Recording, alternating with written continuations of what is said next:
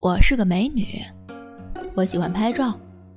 美这种事儿，非得让人看见，经由他人的眼睛去验证，才能证实它的存在。我拍照从来不是给自己看的，我知道我长成什么样，我也知道自己够美。我拍照呢，是为了得到别人的赞叹。我也报名参加过电视台综艺节目的美女单元。通常流程是寄照片过去，再由工作人员亲自面试。和我一起报名的大学同学花花，人长得不怎么样，十次却有五六次收到电视台的回复。所以电视台的这个流程我熟得很。有时候我还陪花花去上节目，虽然只是在台下当观众，但大人们不是常说吗？机会留给有准备的人。所以每次去陪花花录像，我必是盛装打扮。有一回，我穿着一件紧身洋装，我那一对小凶器挤出一条深邃的大海沟。花花在电视台门口见我这一身打扮，脸色就不太好看。从此，他就再也不找我陪了。无所谓啊，一山不容二虎，何况是两只美丽的母老虎。只有我一只。花花不算。说也奇怪，我百思不解，为何电视节目都找花花，不找我呢？明明我的美貌胜她许多，唯一一次上节目的经验，主题是自信美女。这个词，我是这样看的。人一美，自信当然就来了。只是我不太明白，那天节目上几个素人女来宾个个歪瓜裂枣，怎么跟我摆在一起？分明是羞辱我。我摆明了，不太想答主持人的问话，镜头也就少了。少归少，节目播出后，走在路上，开始有人对我指指点点。原来这就是名人的困扰。我呢，其实只是想低调的过日子啊，但粉丝这么热情，也不好辜负人家。我拿起包包里的粉红小手帕，对他们摇了摇手。他们更乐了，笑得像台风天里的路边招牌，前后摇摆，晃个不停。想这些事的同时，我又拿了镜子照了照自己。这鼻子，这唇，这眼神儿，就算不是世间绝美，也算是世间少有了呀。我左思右想，唯一的解释是，那些女人嫉妒我。女人的嫉妒是很可怕的，偏偏电视台的工作人员又多是女人。嗯。一定是这样的。高处总是不胜寒，先知是孤独的，美女亦是如此。追我的人不是没有，只是很多都是些奇形异状的怪胎。有的是头发大概出生到现在也没洗过几次，油的像炸鸡排的回锅油桶。呃，至少炸鸡排的油。还是香的呢。有的戴着厚厚的眼镜儿，讲话结结巴巴的，像个变态杀人狂。这些还算是普通级。有次我遇到一个人模人样的，心想总算来个还行的。一开口，却问我愿不愿意舔他的眼皮。他的性感带在眼皮。我听了头皮发麻，起身就走。老师连拦都拦不及。哦，我说漏嘴了，这是相亲银行，我们都叫居间拉线的媒人为老师。时代进步了，连相亲两个字后面都要加个银行，好不让这传统的男女媒介活动沾染上土气。再叫媒婆，只会让人想到传统戏曲里。那个有三八制、穿着大红旗袍、走路扭啊扭的大婶儿，所以我们都管他们叫老师，两性关系的老师。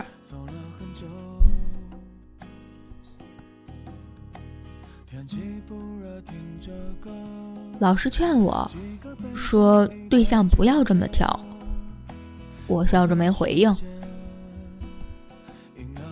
心里想着：“拜托，爱情能这样随便不必挑吗？不挑还是真爱吗？不要让我翻白眼好吗？凡事求人不求己，姻缘这事儿也不例外。”我退了相亲银行的会员。申请了网络交友的账号，一般人只在个人档案里放三张，顶多呢也就只有五张。我心里又翻了一个白眼，这么几张照片，有办法完全呈现我的美貌和内涵吗？我就另外附了一个相册的链接，里面的照片有几张我已经数不清了。总之，我每天出门都会自拍。我要把自己的容貌每分每秒的记录下来，证明它的存在。不过网络上什么人都有，有些人就是让人不明白。好比我见了一位极爱自拍的龅牙男，留了胡茬便自以为是金刚狼，结果只是龅牙流浪汉，好几天没刮胡子的颓废样。他的自拍照真是让人无法自拔，就像就像你在马戏团里看到侏儒，会忍不住多看几眼；又像是路上看全身烂疮的行乞者，心生怜悯，却又忍不住心里怪异的欲念，想盯着他身上的烂疮，好好看清楚每个破裂的皮肤褶皱。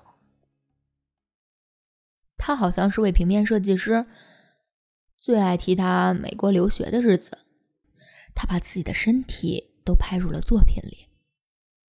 鼠标点呀点，我在计算机这端几乎惊叫了起来。他拍自己的生殖器，虽然加了影像效果，但我还是认得出那是什么。再下一张，是他的肚脐眼儿。不知为何，他的肚脐眼儿。比生殖器让人更想吐。生殖器让人想到情色，而情色至少遮掩了这个人的特质。肚脐眼儿则不是，作为身体平凡的一个部位，他没有任何直射隐喻的遮掩，直接爆陈这个人最平凡的一面，平凡的让人想吐。我看了一整晚他的照片。等我回神儿的时候，发现不妙。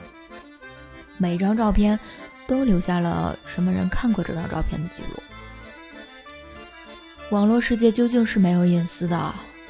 我上传我的每日自拍照，不介意大家看我。但是，我最不想让人看的隐私是，我花了一整个晚上看了这些脏东西。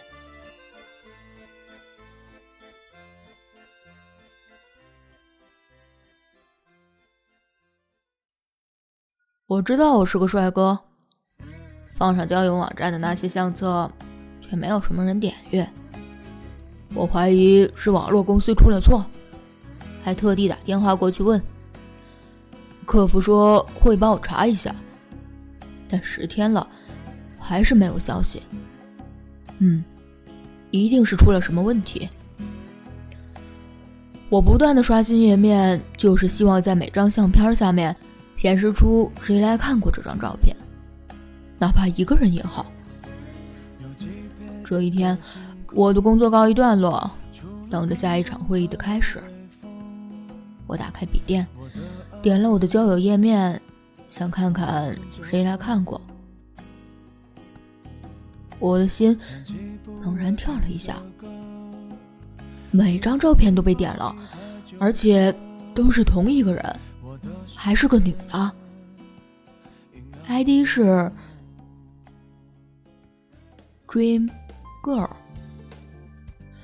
我知道我是个帅哥，但对于有人如此痴迷我的长相，我不意外，却还是飘飘然。我不管剩下十分钟就轮我准备报告提案了，我滑动了手指，点了这个 Dream Girl 的档案。天哪，什么 Dream，根本就是噩梦！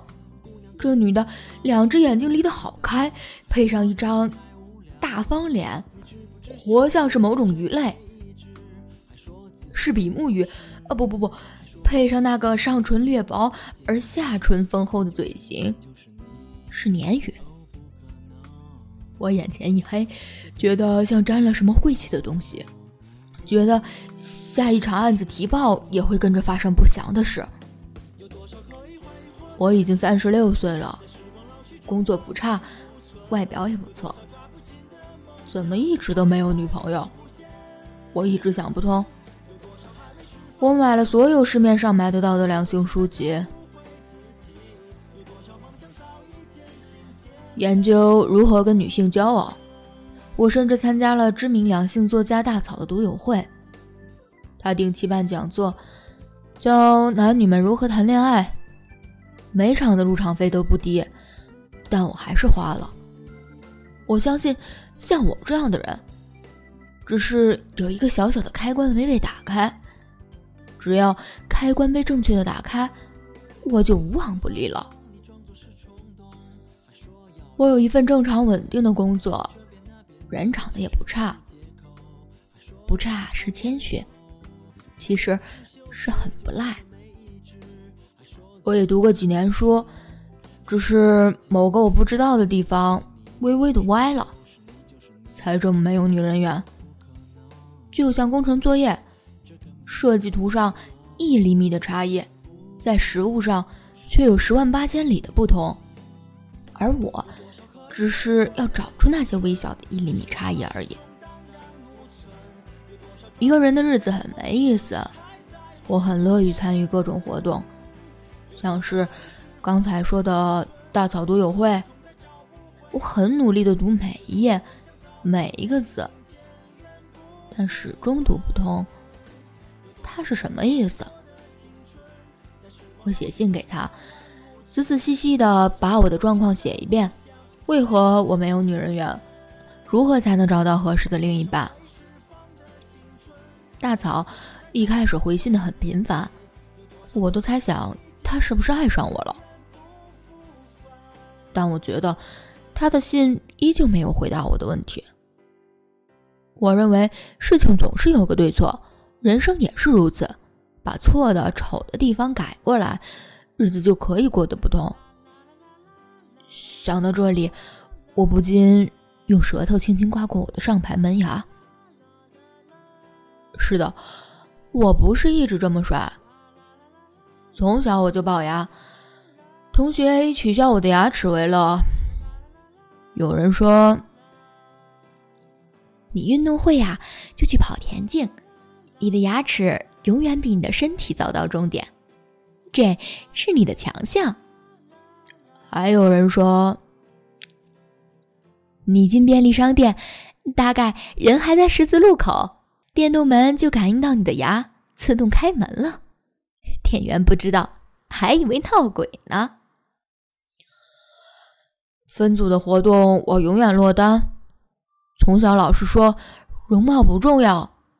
重要的是内心，这事儿是骗人的吧？好像任何场子，我永远扮演着那个被笑的人。一开始我沉着脸，更小的时候就任性的大哭，但这永远让你看起来是个弱者，顺了那些人的意思。日后你就只能在弱者这个位子上受尽委屈。大一点，我就试着记反击，但反击也改变不了我是龅牙的事实。最后，我就跟着大家一起笑自己，让自己丢脸，把自己变成一个笑话，把最在意的痛点坦陈于阳光下，跟着众人丢石头，仿佛痛的那个人不是我。我笑得比别人更大声，好显示我一点都不在意。他们还是笑我，但至少我让他们知道，我不会因为他们的笑而受伤，我不会让他们如意的。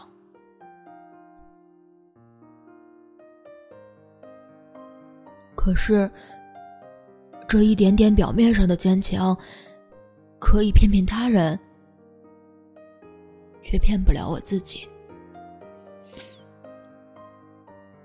工作后的第二年，我拿了业绩奖金，去做了牙套整牙。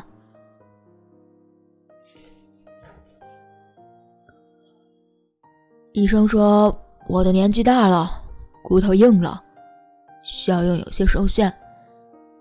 我每天忍着像紧箍咒的牙肉疼痛，也不知道到底有什么成效。一直到一年后。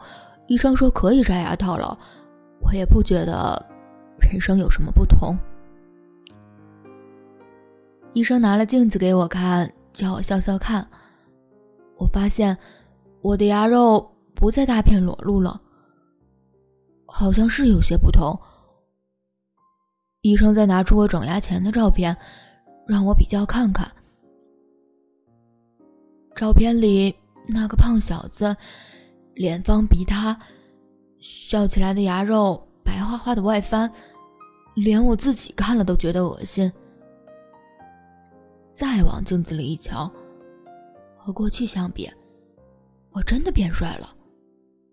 哪怕我现在的牙还是有些龅，但至少要比过去帅个三分。那多出来的三分帅度，便是在我的内心里日益长大。像是一粒不精心撒下的种子，长出了幼苗，发出了枝干，扎根，漫出一片浓荫。好像只要握住那些微妙的不同，我便能彻底的改变人生。所以，我真的觉得人生没有什么难事，把错的地方挑出，改正它，就行了。从前，那个龅牙丑男。像是另一个和我不相干的人生。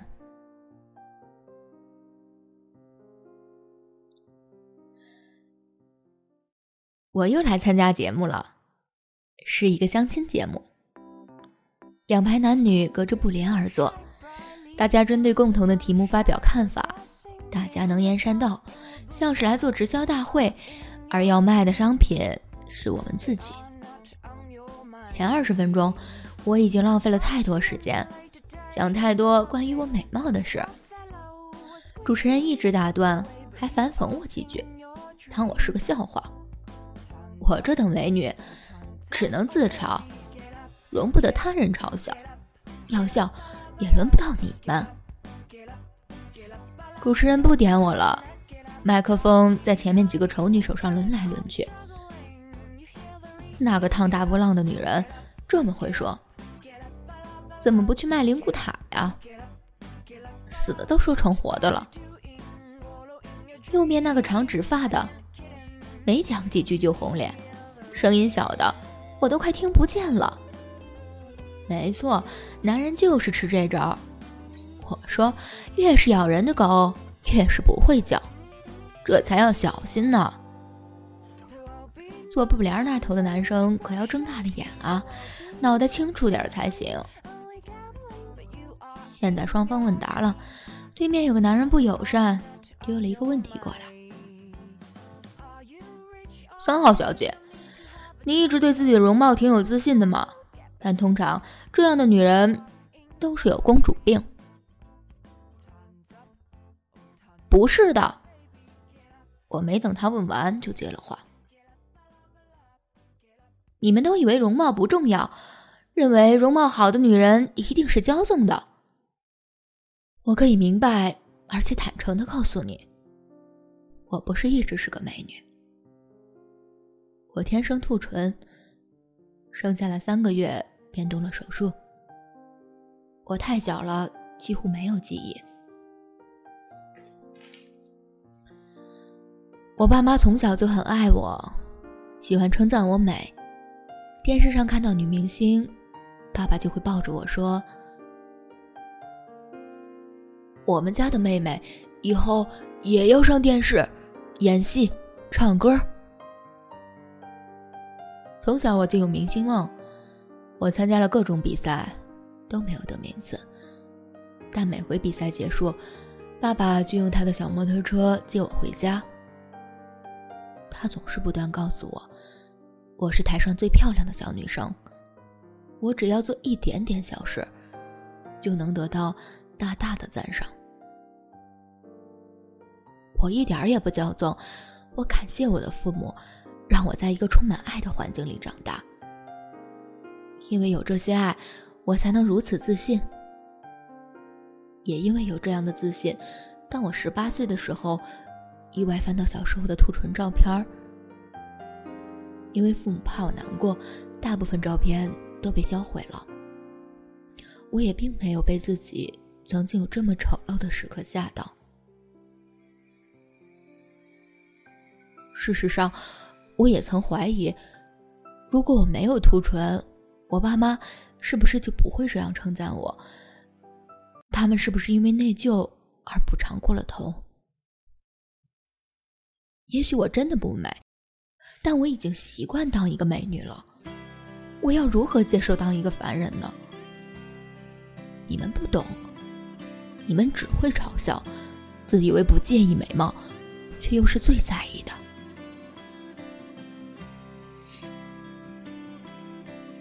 我听到对面那位先生接话了。我懂三号小姐，因为我也不是一直都是个帅哥，我曾经是个大龅牙。节目现场配上罐头的笑声。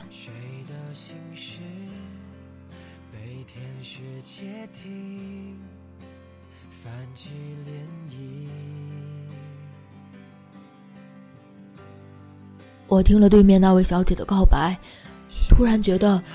人生知音伴侣，也莫过于此了。我和对面那位兔唇小姐配对成功了，眼前的布帘就要拉开。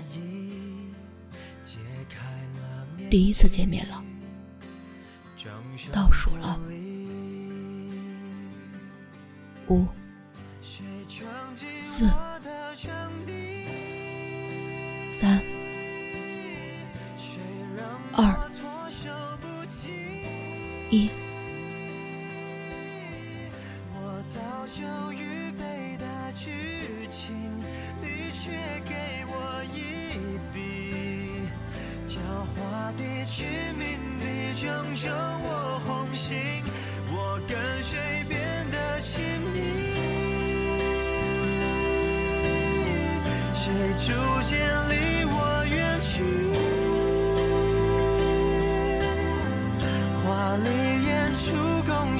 共